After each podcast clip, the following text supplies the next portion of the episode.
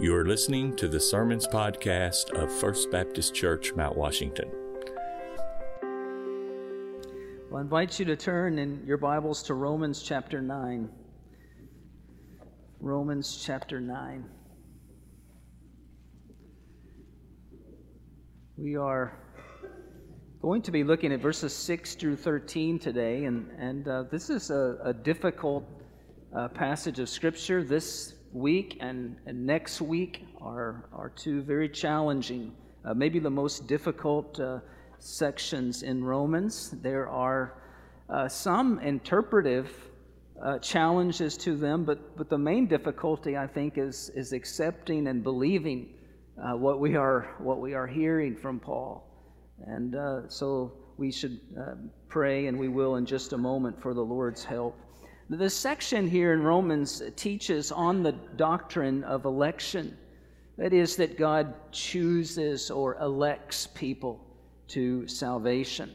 Our Baptist faith and message, 2000, uh, defines election like this Election is the gracious purpose of God, according to which He regenerates, justifies, sanctifies, and glorifies sinners.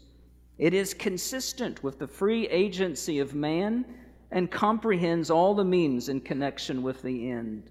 It is the glorious display of God's sovereign goodness and is infinitely wise, holy, and unchangeable, and it excludes boasting and promotes humility. And uh, perhaps a more simplistic definition might be that those who freely come to God are those whom God has freely chosen. And uh, so this doctrine is at the heart of what Paul is teaching here. We'll see it as we read uh, Romans 9 together, beginning in verse 6.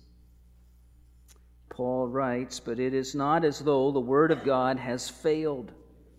For not all who are descended from Israel belong to Israel. And not all are children of Abraham because they are his offspring, but through Isaac shall your offspring be named. This means that it is not the children of the flesh who are the children of God, but the children of the promise are counted as offspring. For this is what the promise said About this time next year I will return, and Sarah shall have a son. And not only so, but also when Rebekah had conceived children by one man, our forefather Isaac, though they were not yet born and had done nothing, neither good or bad, in order that God's purpose of election might continue, not because of works, but because of him who calls. She was told, The older will serve the younger. As it is written, Jacob I loved, but Esau I hated. Let's pray together. Lord, as always, we recognize our need uh, to come before you, the need that we have for our hearts and minds to be illumined by your Holy Spirit, to understand spiritual truth taught in your word. And so we humbly ask for it today, Lord, as we look at these words. And we pray as well that you would give us ears to hear and hearts that are, are ready to receive what you would have to say to us, Lord. I pray that you would use me as your servant, Lord. I, my prayer is that you would increase and I would decrease, and that your word would go forth. And I pray it in Jesus' name. Amen. Well, last week we introduced um, this section of Romans and, and the questions that Paul is seeking to answer here. If the gospel is for the Jew first, Romans 1:16, if the gospel if the gospel is for the Jew first and then uh, for the Greek or Gentile, why are so many of the Jews rejecting it? And how is it that, that the Israelites who were the recipients of the great promises of God in the Old Testament, how, how is it that by and large they're rejecting the gospel and so many of the Gentiles are believing it and are, are now a part of the promises of God. And, and we mentioned last week that behind those questions, there's an even bigger question that is there. If, if God promised Israel in the Old Testament that they would be his people, and yet the majority of them are not uh, believing in Christ, does that mean that God's uh, that, that God's word of promise has failed. That, that what he said in the Old Testament just didn't have any power uh, in it to, to fulfill. And so I think the purpose of these chapters in chapters 9, 10, and 11, or the theme, is, is really a defense of the gospel, or you might even say a defense of God. It, it's a justification of the ways of God and how He works out His amazing and glorious purposes in our lives as both Jews and, and Gentiles. We also talked last week about how these issues were not merely theoretical or intellectual uh, for Paul. This isn't a dry uh, classroom, ivory tower kind of, of theology, but, but one that affected Paul down to his core. And if you look at verses 1 through 5 again, you see there a man, Paul, who was burdened, who was broken hearted for his kinsmen, the Israelites, who uh, were rejecting the gospel. And we also talked about the end of the section in Romans chapter 11 and we're, we're, having looked at all of these things, Paul ends this section with this incredible doxology there verses 33 through 36, in which he worships God, having gone through all these things that we're going to be talking about. He ends with worship of God for his unsearchable and inscrutable ways and uh, he ends there, verse chapter 11, verse 36 For from him and through him and to him are all things. To him be glory forever. Amen.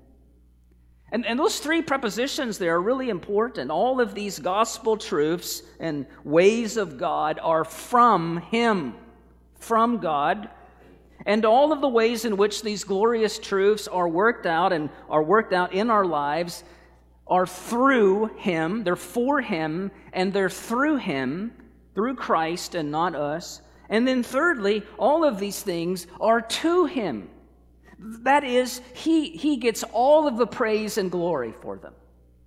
And so it's so important that we keep this frame in our minds as we study this. It's possible to believe the first two prepositions that the gospel is from him and it is through him, but then finish the statement and say that it's actually to me when it's not about me, it's about God.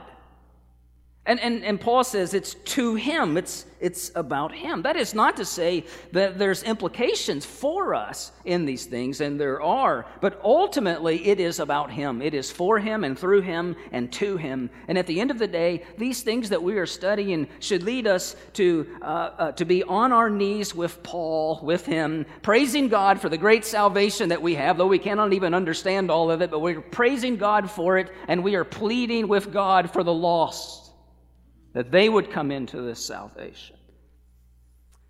And so these bookends help us to frame what we're talking about. It's out of this brokenness that Paul is addressing the question here, first and foremost what about the Jews, God's chosen people in the Old Testament? Why are so many of them rejecting the gospel? That's his theme. That's what he's, he's beginning here. And the first possibility that Paul wants to address, the first challenge is has God's word of promise in the Old Testament, has it failed? And, and the question comes so quickly that Paul doesn't even frame it in a, a question. I think he begins to answer it before he even puts it in a question. And it's the first of our, our three headings this morning. We might call it a strong refutation. Verse 6. But it is not as though the word of God has failed. Well, why are so many Jews who have all these incredible privileges and promises of God and the, the patriarchs, verses 4 and 5, all those listing of things there, why are these folks who had been blessed with all of these things, why are so many of them rejecting the gospel? And Paul's immediate response, and something that he wants to roll out right from the beginning, is that it is not because God's promises have failed, it is not because his word has failed. Isaiah 55 has come to my mind several times this week in the study, and particularly regarding the, this passage. Uh, Isaiah 55, verses 8 and 9, God says, uh, For my thoughts are not your thoughts, and neither are your ways my ways, declares the Lord. For as the heavens are higher than the earth, so are my ways higher than your ways, and my thoughts than your thoughts. That's a great reminder as we're looking at these topics at hand. But the next couple of verses are particularly important as well. Isaiah 55, verse 10 For as the rain and snow come down from heaven, and do not return there, but water the earth, making it bring forth and sprout, giving seed to the sower and bread to the eater, so shall my word be that goes out from my mouth. It shall not return to me empty, but it shall accomplish that which I purpose and shall exceed in the thing, succeed in the thing for which I sent it. I remind myself of those words often that God's word does not return void. It goes out, though sometimes I can't see the results of the word preached, being preached in the congregation. It is like seeds planted in the ground, he says. It's like water that goes in the ground, and maybe for a time being you don't see anything. But God's promises, his purposes to use he used he promises to use his word to accomplish that which he wills that is what paul is saying here god's word has not failed it has not failed because it cannot fail And, and he's saying that if people fail, God doesn't. When he promises in his word, he always, what he promises, he always fulfilled. That has direct application to us. You might think, this has nothing to do with me. This is about Jews. Oh, it has a lot to do with us because we've just studied Romans chapter 8, where God has made tremendous promises to us, and one in which we're continuing to sing about today that there's no separation from his love for those in Christ. But if God hasn't and is not able to keep his promises to Israelites in the Old Testament, how can we be sure that he's going to keep his promises to us? Especially in times when it doesn't seem like it or feel like it in our lives because of the difficulty of circumstances. And that's the case here in Romans 9. And uh, so you could say, okay, God's word has not failed. It's one thing for you to say that, Paul, uh, but it sure doesn't look that way because that's not what's happening. Why aren't the, the Jews coming in to believe the gospel? And as you say, this power of the gospel that saves. Paul says, well, if one thing's for sure, it's not because God's word has failed.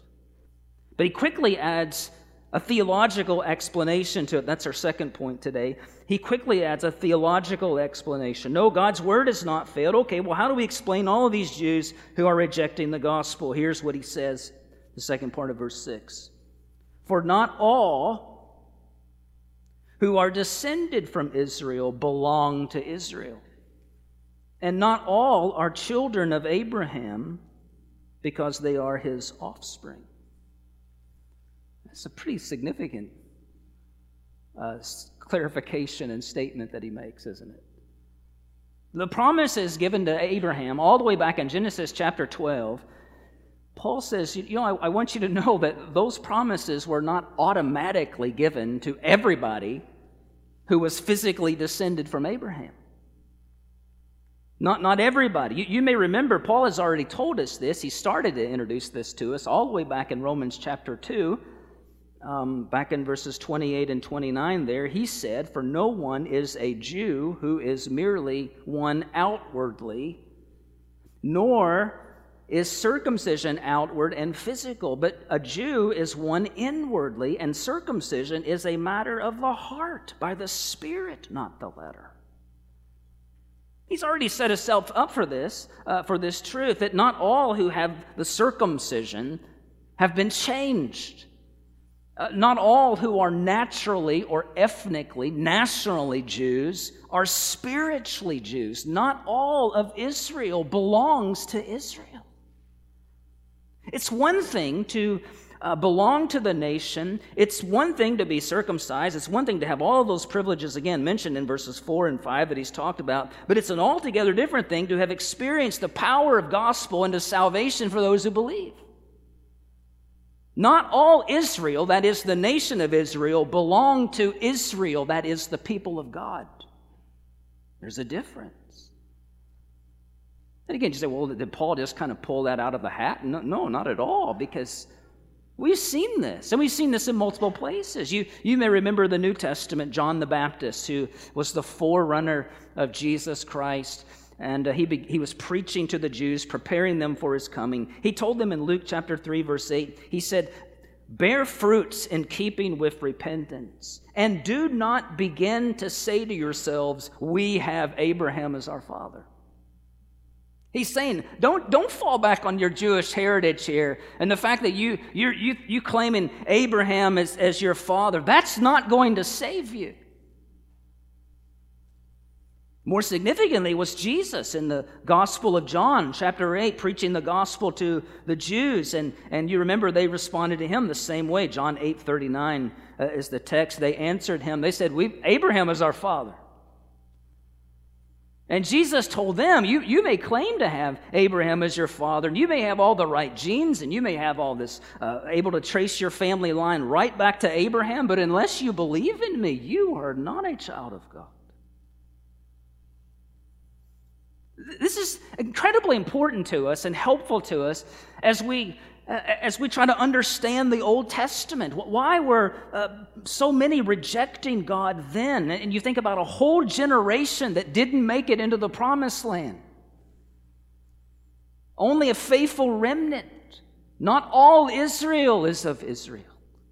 Only a faithful remnant were the true people of God. That helps us to understand what's going on in the Gospels with all of the Pharisees and the Sadducees opposing Christ. But listen, it helps us to understand even the doctrine of salvation for our own lives.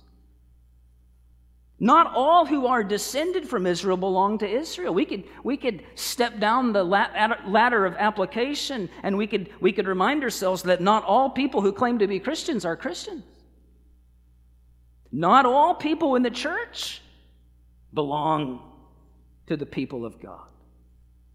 Salvation is not automatically granted to you because you had a Christian uh, mom or dad. It's not automatically granted to you, because uh, you were raised in church or you were baptized as a baby or any of those things or because you're a member of the church. Well, how are we a part? How do we become a part of the, the true people of Abraham? How, how, does, how does someone come into the, the people of God? How, how does anyone become a, a child of the promise, as he's talking about here, part of the people of God? And this is the point where we, we need to lean in. We need to listen very carefully to what Paul is saying. The, the third part here, and it's the majority of our verses, he gives a scriptural foundation for the things that he's saying. He, he gives us a couple of illustrations to help us to understand and answer how does anyone become a part of the children of the promise?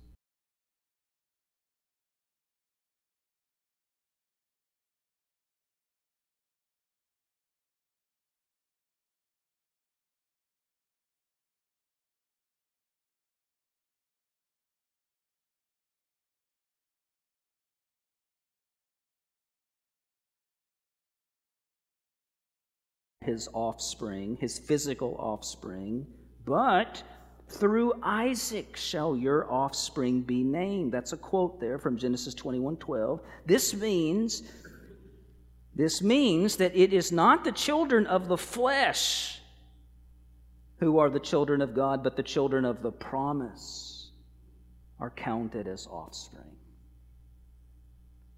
Now, there's one reason. We've been studying the life of Abraham uh, this past year on Wednesday nights, and so I would give you another shameless commercial to come out and join us in our study. Those of you who are come, I hope that you are encouraged by the word. Would you say amen?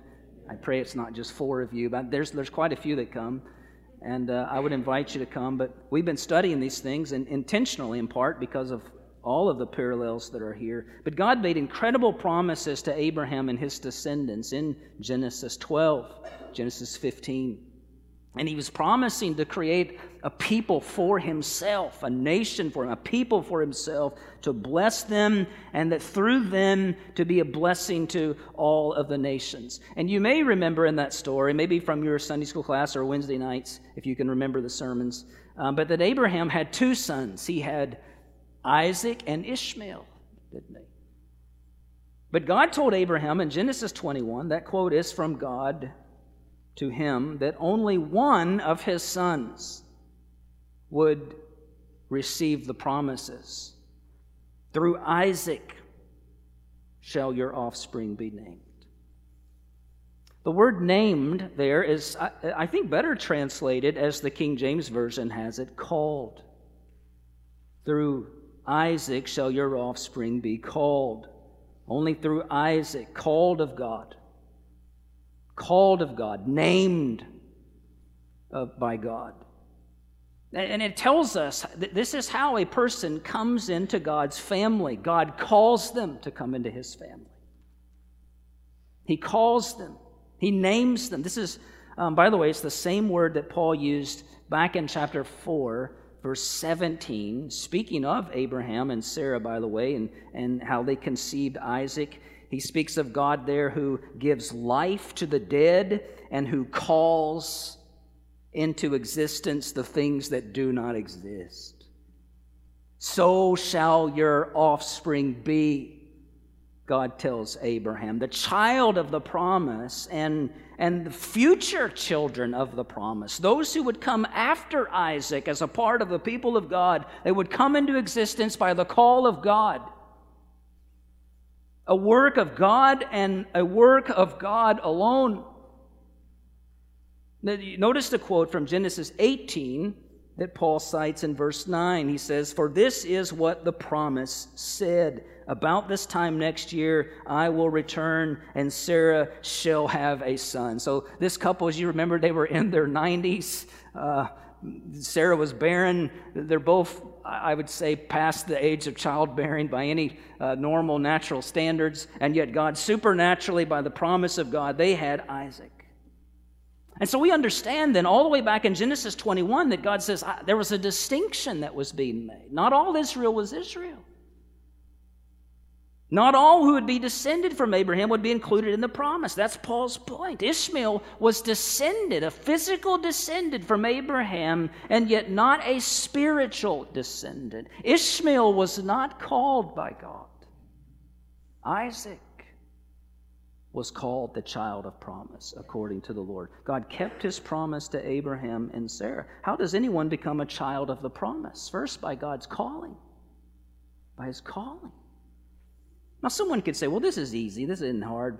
Paul's argument here, uh, it's not that complicated. Ishmael was not the child of the promise because, well, you didn't tell the whole story, Pastor and Paul. You didn't tell the whole story. He was born to Sarah's servant Hagar. You remember that? In a moment of, of, of weakness and maybe frustration that uh, God wasn't moving fast enough to provide a son uh, to, to make good on the promise. Sarah gives Hagar, you can read about it in Genesis there. Sarah gives Hagar, her Egyptian maid servant, to Abraham, and he had a son through her. Therefore, Ishmael was an Ill, uh, you could argue, well, Ishmael, that's clear. It's clear why he's not in the promise. He's an illegitimate son. God, God must have saw something in him and chose Isaac instead. But Paul's second illustration from Scripture doesn't leave room for that possibility. We see here that salvation is grounded not just in God's promise, but it's grounded in God's choice. His choice, His election. Verse 10, he says, And not only so,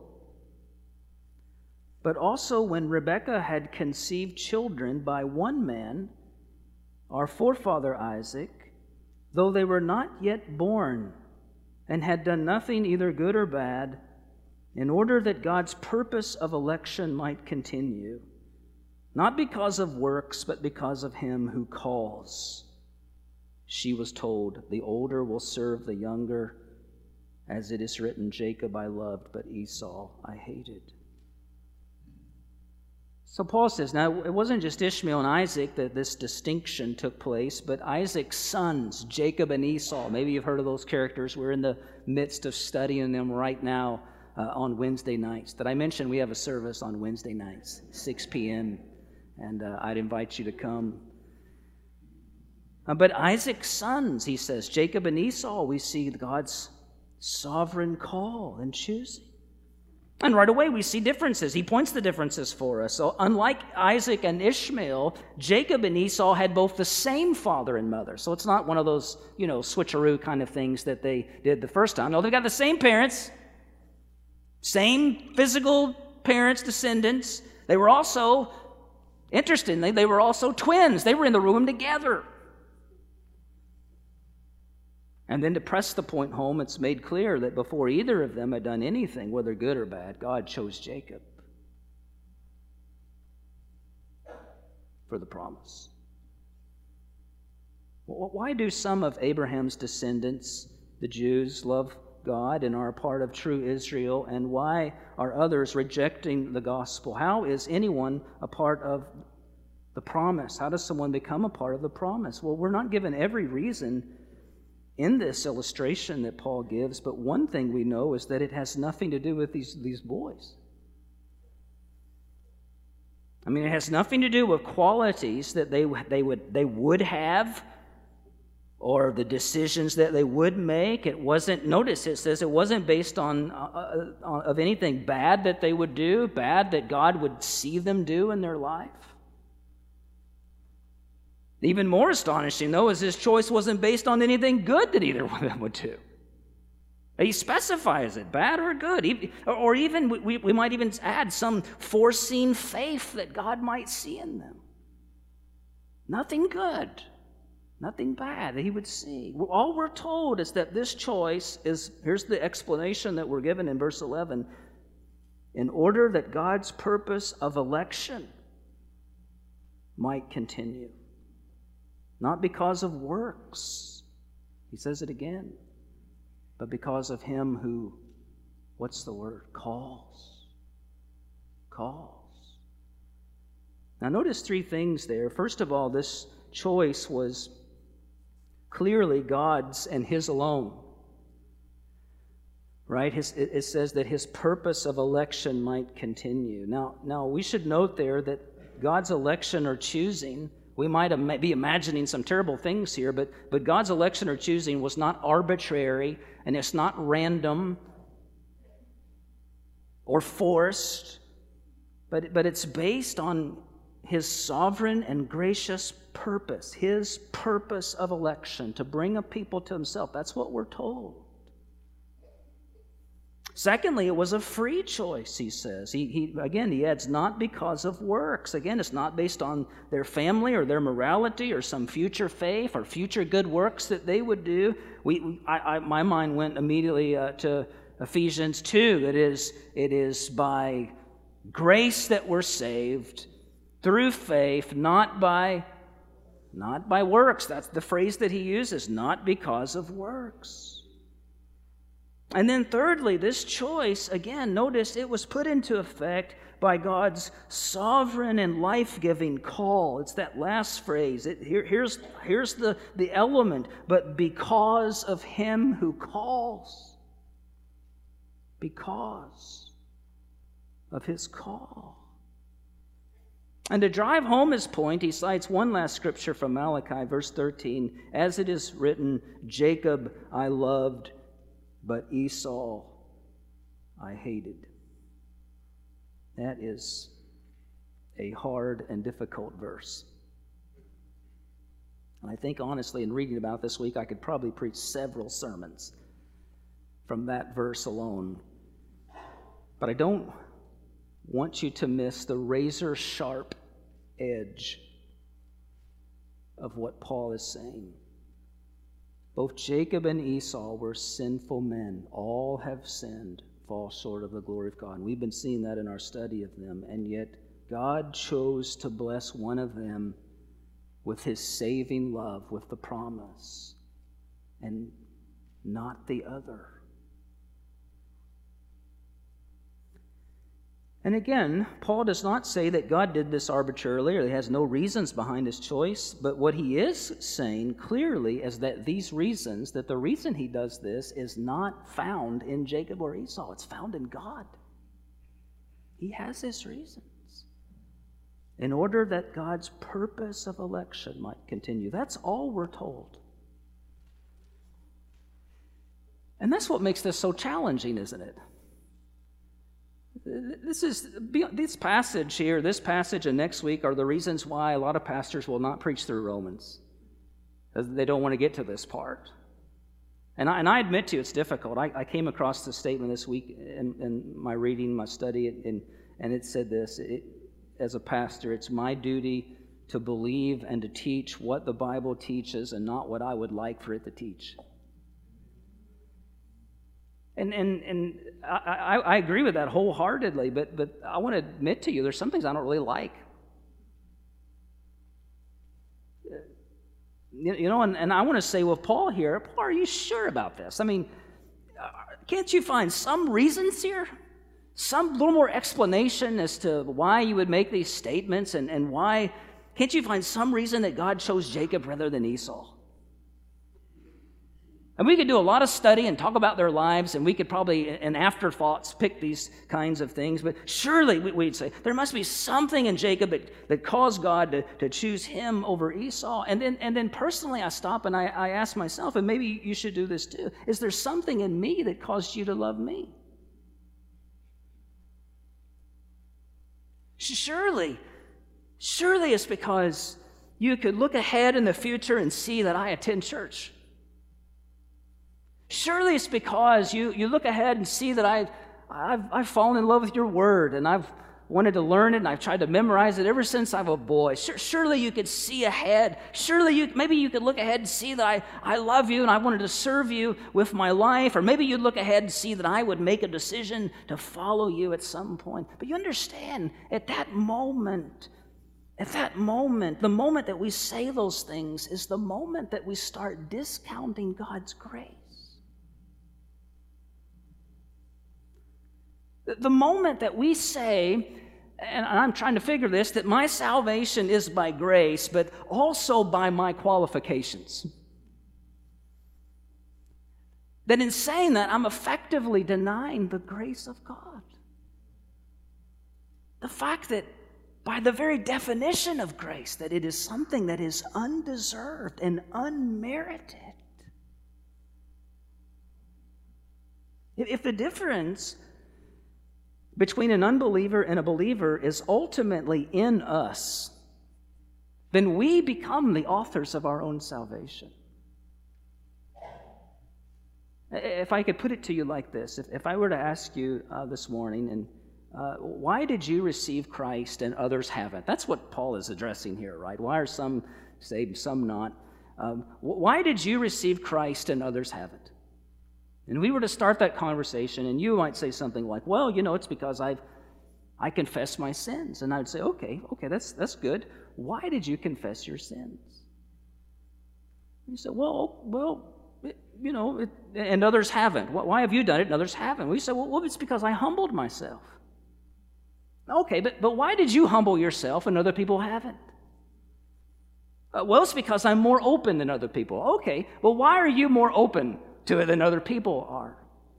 Well, it's because I believed. Okay, but why haven't other people believed? And, and you see, we could go through this all afternoon.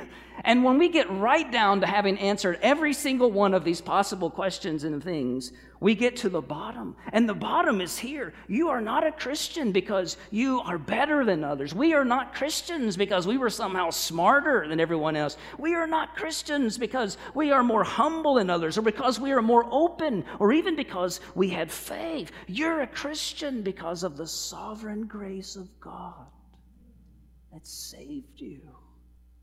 You see that?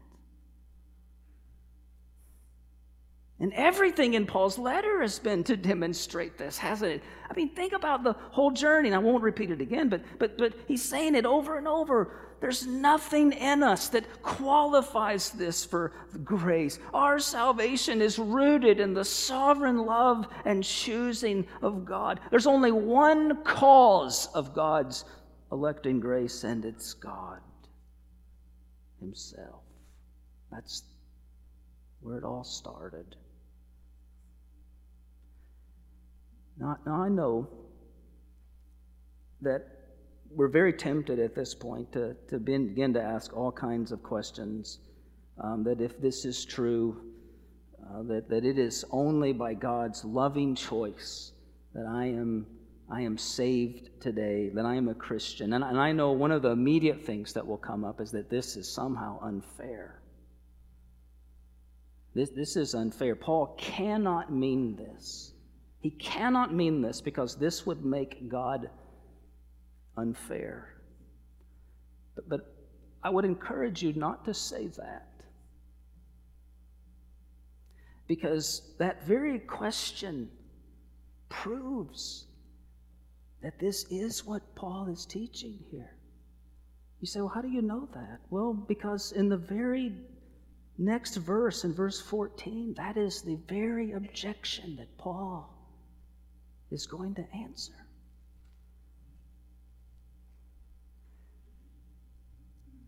I, know that this raises a lot more questions, and I would encourage you to keep coming.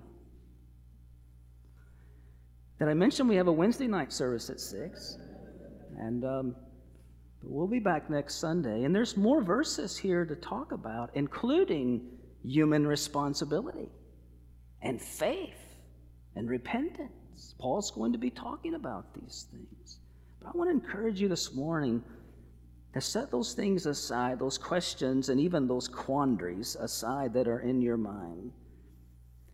And, and, to, and to face what I think is the real issue that needs to be dealt with and what Paul is addressing here. And, and that is simply this Do I attribute all of my salvation to God? All of it. Because if I'm attributing his love for me to to just one ounce of something else. Well, it's, it's all His grace, but you know, it was my humility. Or it's all His grace, but you know, it, it was that, that prayer that I prayed. Or it's all His, His grace, but it is, you know, it's a little bit of my good works. And it's no longer grace that we're saved. And that's a shaky place to be, church. Paul is helping us to see here what it means to be a child of the promise and what it means to be a Christian. And here's his message it is all of God, all of grace, and all of Jesus Christ. It is from him and through him and to him from the very beginning to the very end, so that he will get all of the glory forever and ever. Romans 11 36.